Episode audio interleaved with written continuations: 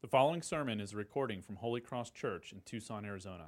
For more audio and information, please visit holycrosstucson.com. Today we continue in our worship, we continue in our celebration, God's work in our life, His, his love for us, His gathering of people together uh, to Himself that He calls His family. He adopts us into His household.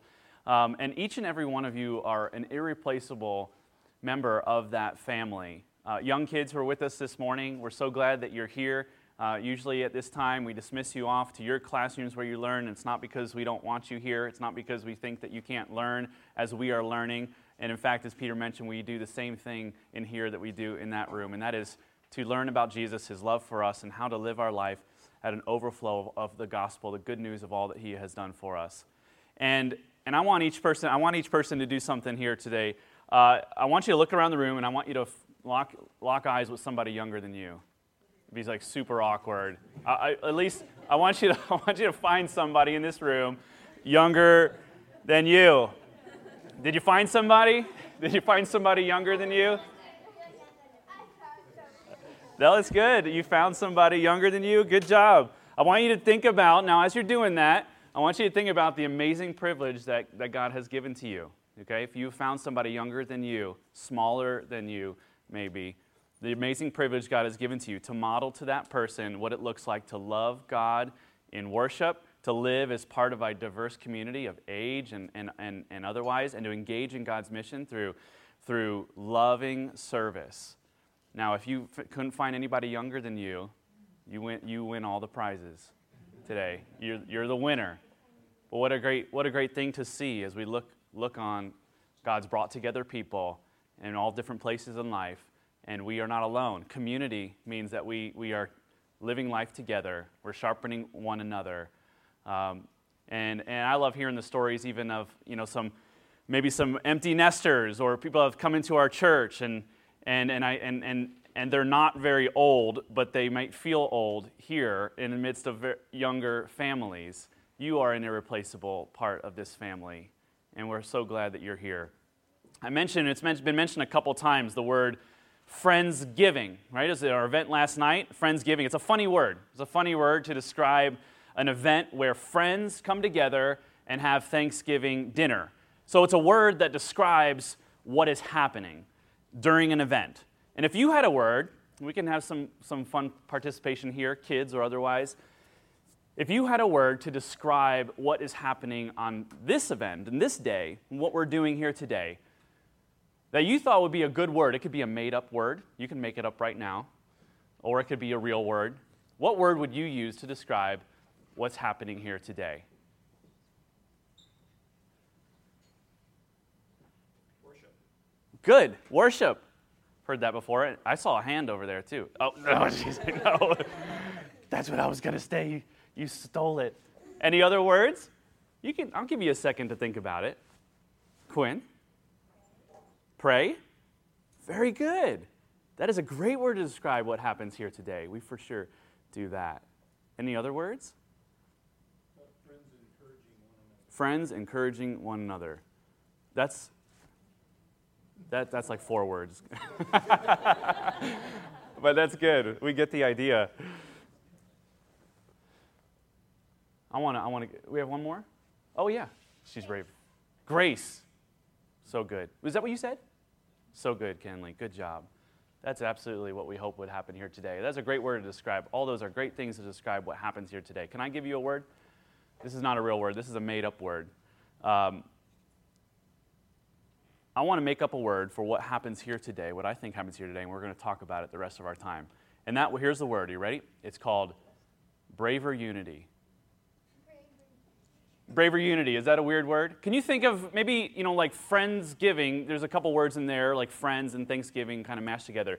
Give me, a, give me, a, give me an idea. Give me a guess of what, what words are in there. Quinn? You want to guess? Brave, very good. Bravery, bravery. What else? Everyone knows it, you just don't want to say it, huh? It's right there. Just say it. Yeah, close. Community. Bravery and community. Why, why is that something that happens here today? Bravery is described as a quality of mind that enables a person to encounter danger without fear.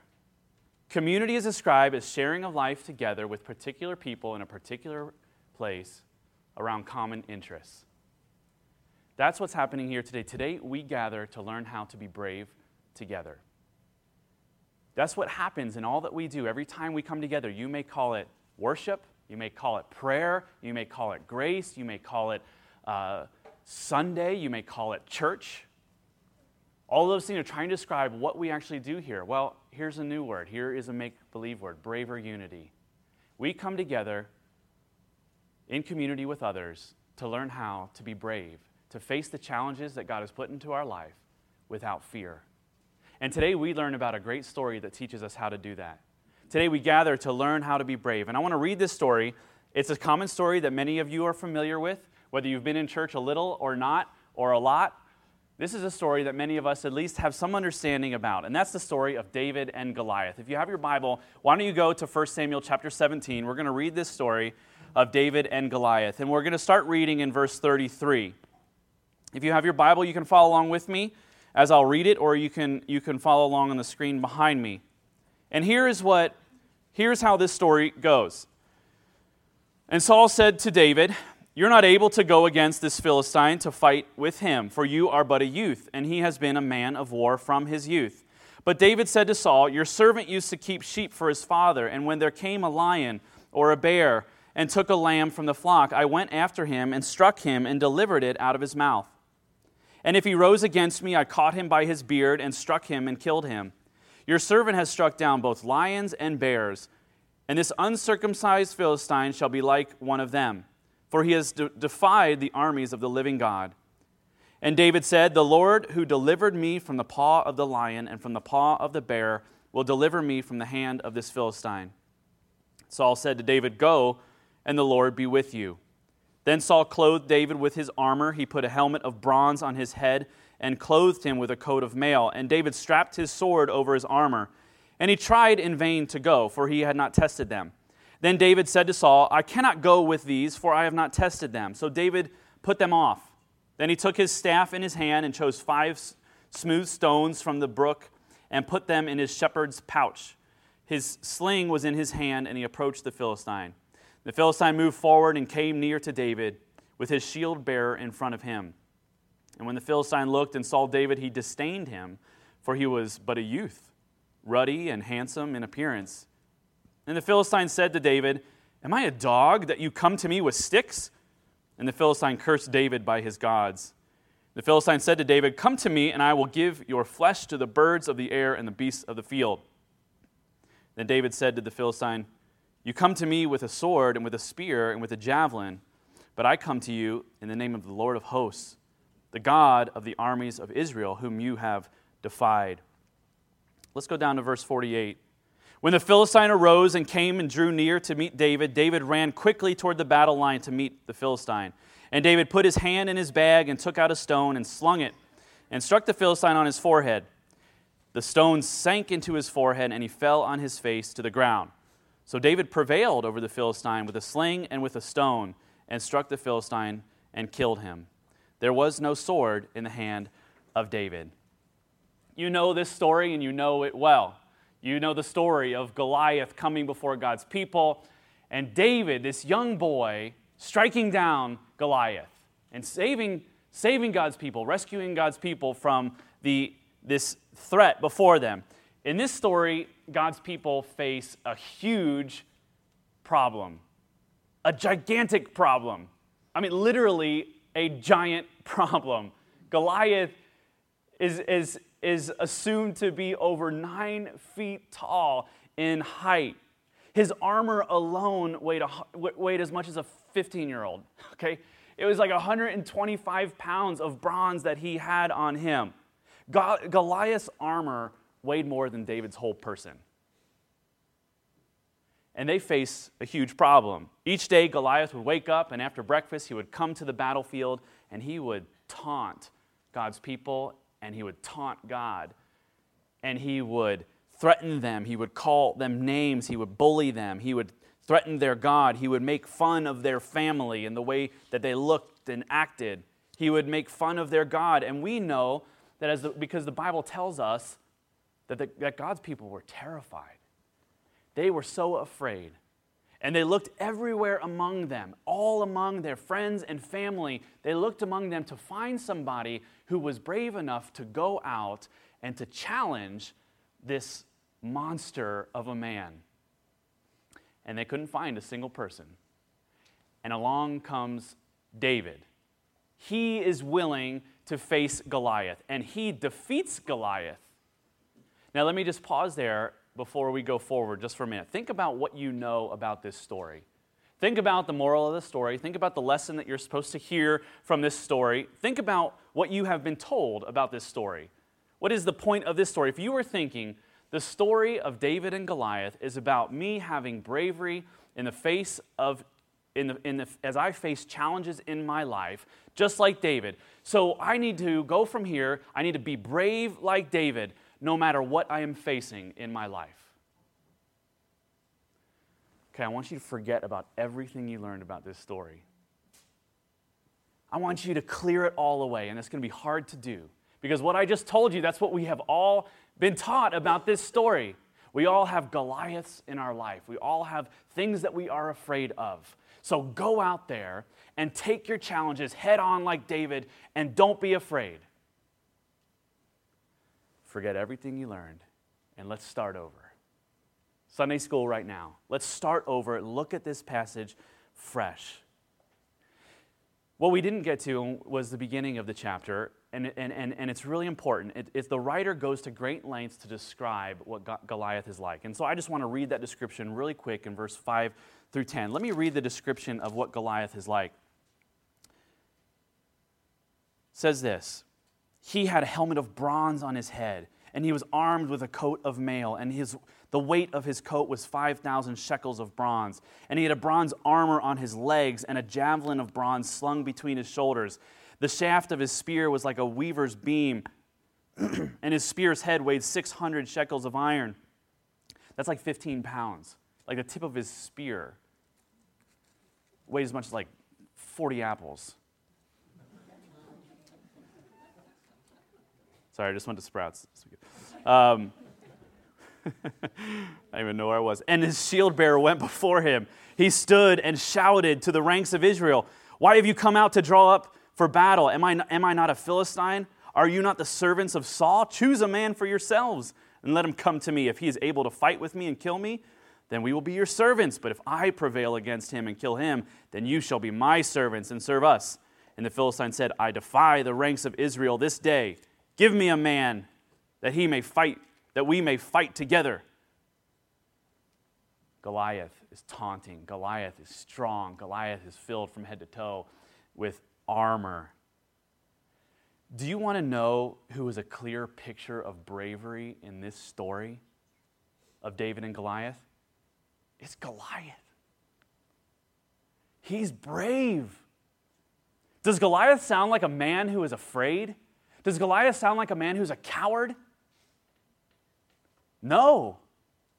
If you want a picture in the Bible of a brave person, I'm showing you Goliath every time. Not only is he strong, he has high self esteem, he has confidence, he has the reputation, he is called a warrior, he is undefeated. He goes out there and he says, Any man that comes out, I will match up with him and I will defeat him. Send anyone you got, send, send 10 of them. No one can fight me. You know what? If I'm looking in the Bible to, to give you an object lesson of how to be brave, I'm not showing you David, I'm showing you Goliath. So, what's the point? See, if this story is not about be brave like David and face your challenges, what is it about then? This story is not about bravery in the face of challenges. What is it? It is about two different kinds of bravery. One is wrong, and the other is true. You know what David and Goliath is about? It's not about being brave, it is about two ways to be brave.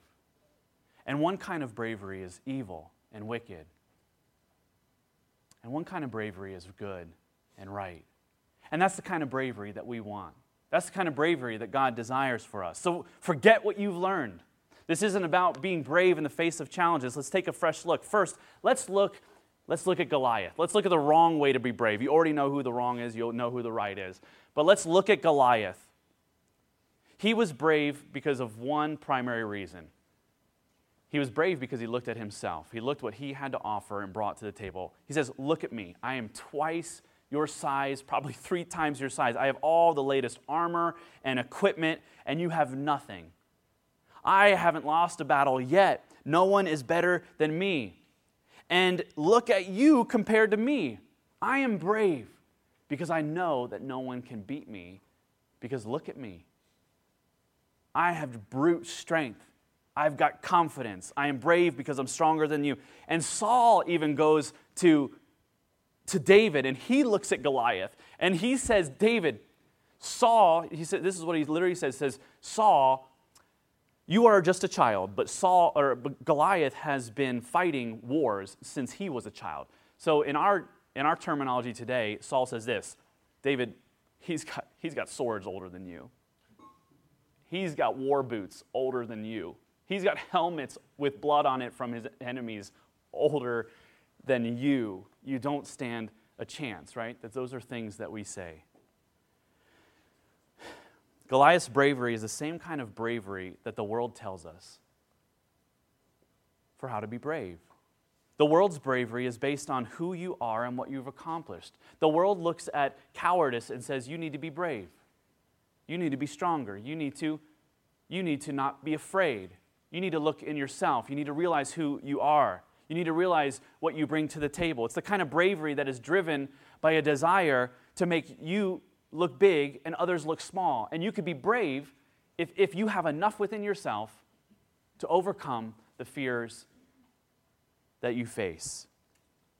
So Goliath is actually very brave.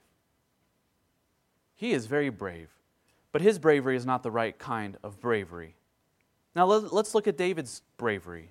We know his bravery is the right kind of bravery, but, but why?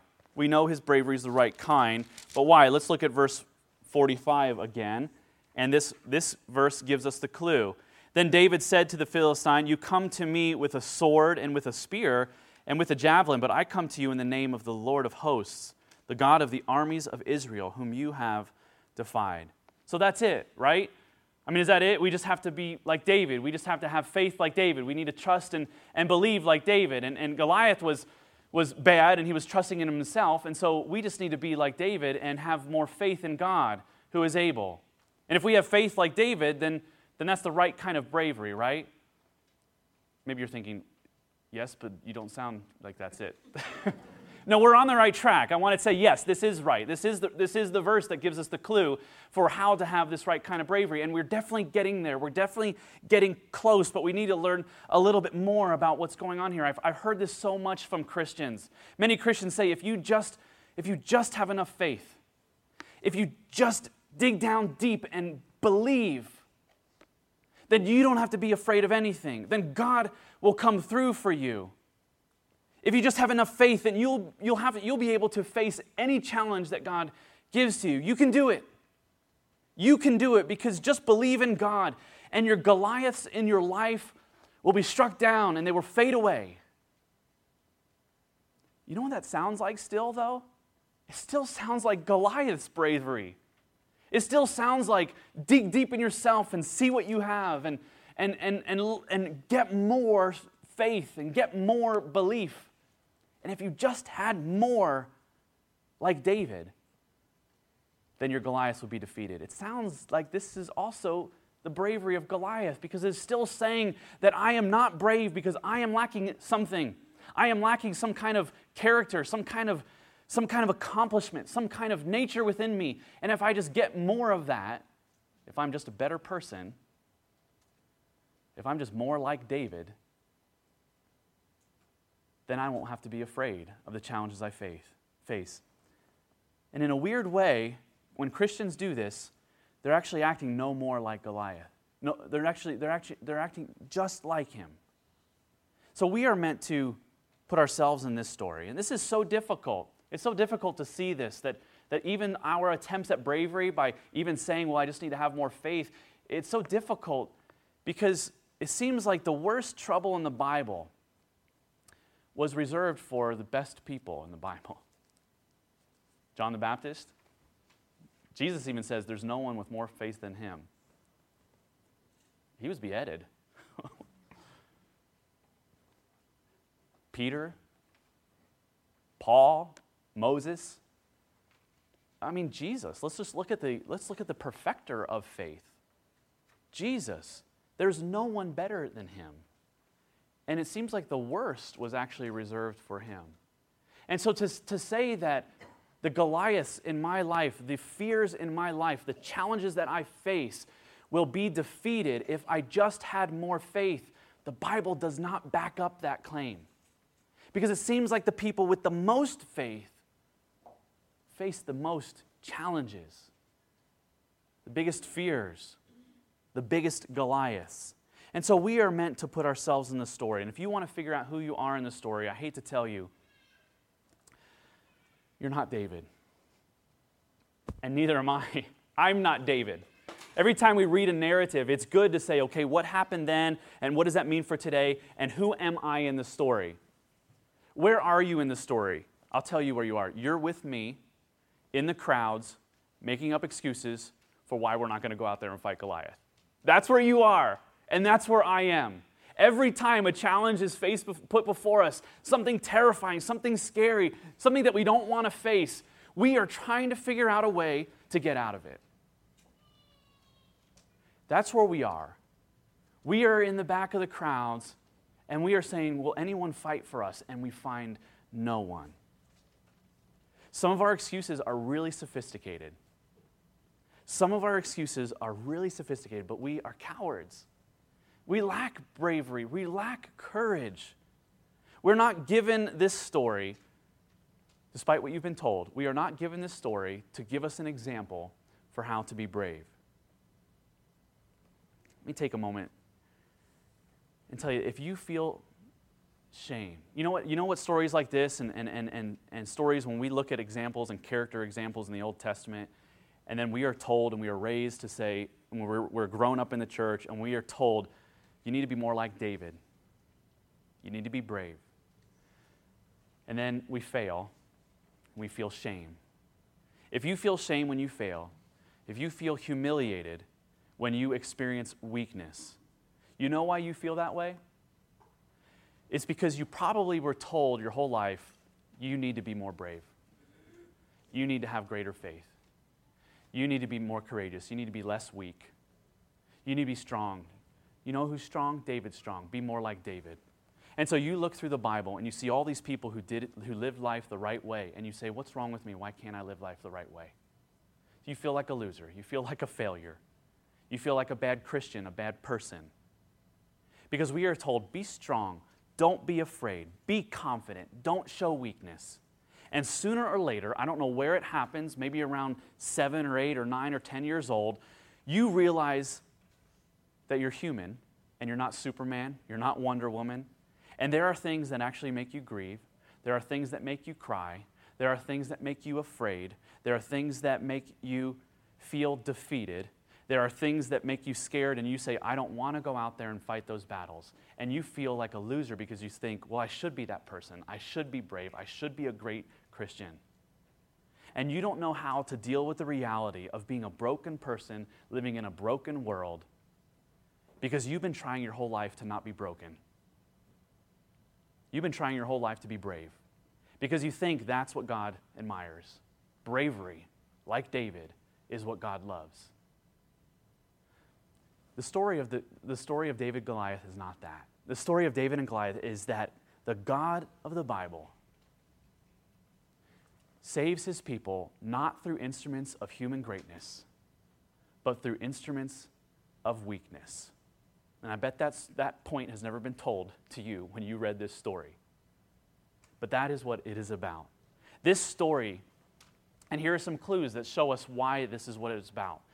This story goes to tremendous lengths, great lengths, to describe the strongest person in the world.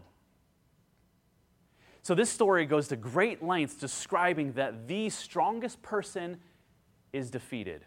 And it goes at great lengths to show that the weakest person, the smallest person, is triumphant. This story is not about be brave and you won't be afraid. This story is about bravery comes to us not through human strength, not through instruments of our own character and ability and trying harder. It comes through God who is capable.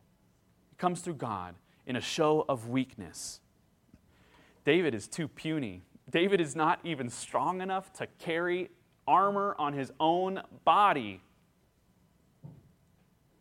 David is not strong enough to carry his own sword. He has to, he has to carry a fanny pack and, and little three inch stones. If you saw a picture of David, I mean, in a snapshot, if you were on this hill and in this valley and you were going to war and I told you nothing about the story and I asked you, look at these two men, who do you think God wants you to be more like? Every single one of you is saying Goliath. This story is meant to point out that the strongest loses and the weakest wins. God saves us not through a show of strength, He saves us through an instrument of weakness. David's bravery is not an example for us to emulate.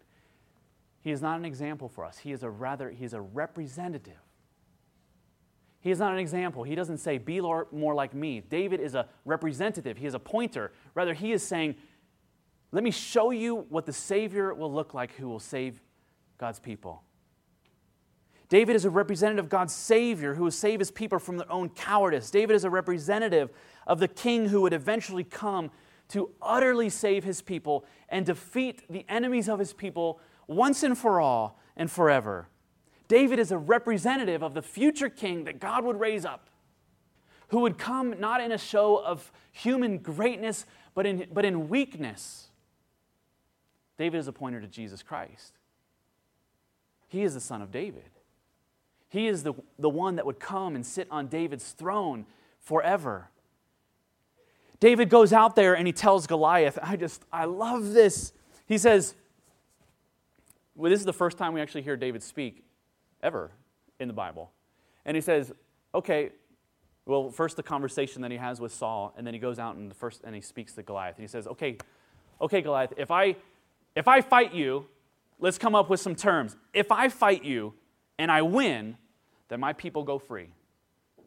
And everyone will know that the living God is among us.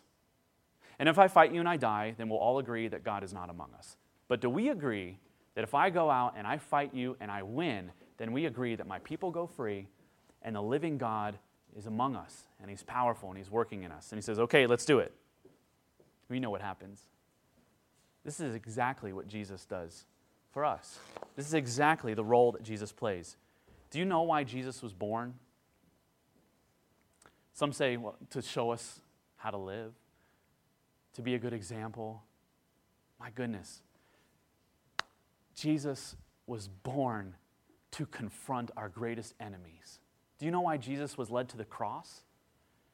You know why he was born? You know why he lived a life that was perfect? You know why he, he lived in anguish of humiliation and, and, and rejection and alienation, struggling, with, struggling to, with temptation?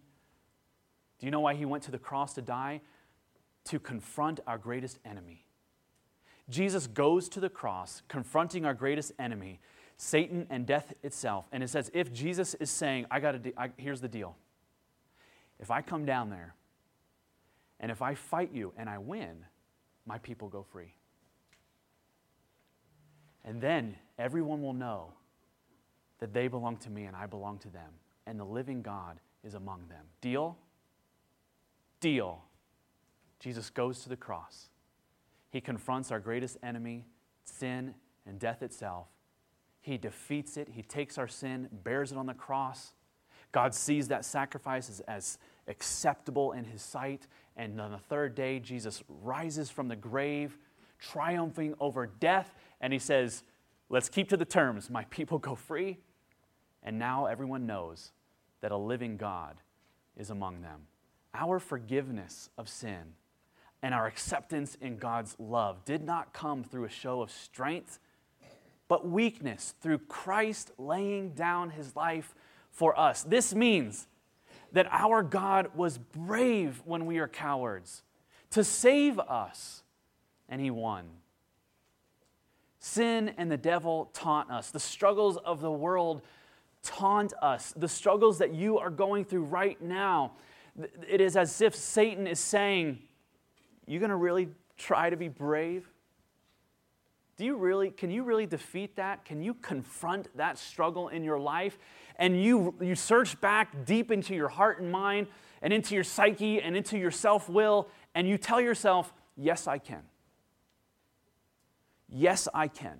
I can face this and I can have victory over it. And I've learned from my mistakes. I'm a better person now than ever. I've been a Christian for a long time and I'm reading my Bible and I'm going to have enough faith this, time, face, uh, faith this time to confront my challenges.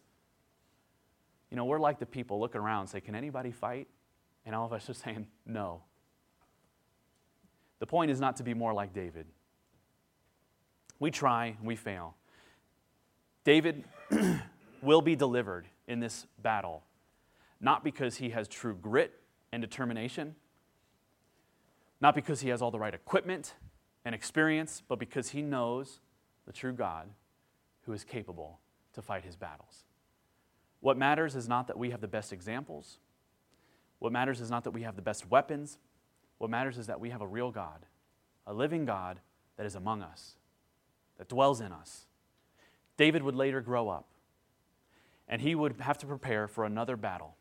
This time, not against a giant, this time, not against lions and bears. And he would write about that battle that he's preparing for. And he writes about it in Psalm 20. And in Psalm 20, verse 7, David says this Some trust in chariots and some in horses, but we trust in the name of the Lord, our God. Lions bears, armies, kings. It is fitting to ask, okay, well, what, what are those? What are those Goliaths? It is, it is fitting to say that. The, the, it does not matter what the object of your fear is, because the one in whom's, whose hand you are kept is better. Bravery comes not from reflecting on what we hope God will do. It comes not from reflecting on our strengths, but on God who has al- what He has already done for us in our past. Bravery comes from knowing what Jesus did for us. And what did He do? He went into the valley of death, confronted our enemy, fought our battles, and He won. I want you to picture again, bring yourself back to this war valley. You got Goliath and the Philistines on one hill and you have David and the Israelites on another hill. And in between is the valley. It's called the Valley of Death because this is where the armies would come together and this is where they would fight. David descends into the valley. Goliath descends into the valley. They fight, and David wins. David kills, he kills the enemy. This is what Jesus does. He descends into that valley of death. He faces our enemy. He fights the battle and he wins. Consider how you typically face challenges in your life. You have a challenge in front of you right now. It could be a relationship conflict, it could be a surgery that's impending, it could be grief that you're experiencing, it could be a temptation to, to look, you're going to have temptation to look inside yourself at what you are capable of doing in that moment and we need to resist that, that urge. You are going to be tempted to look inside yourself and say, What can I bring to the battle? And how can I fight the fight that I've never fought before so that I can win? No one becomes brave by trying to be brave. We become brave by resting in a real God who is enough for us, even when we don't have enough in ourselves.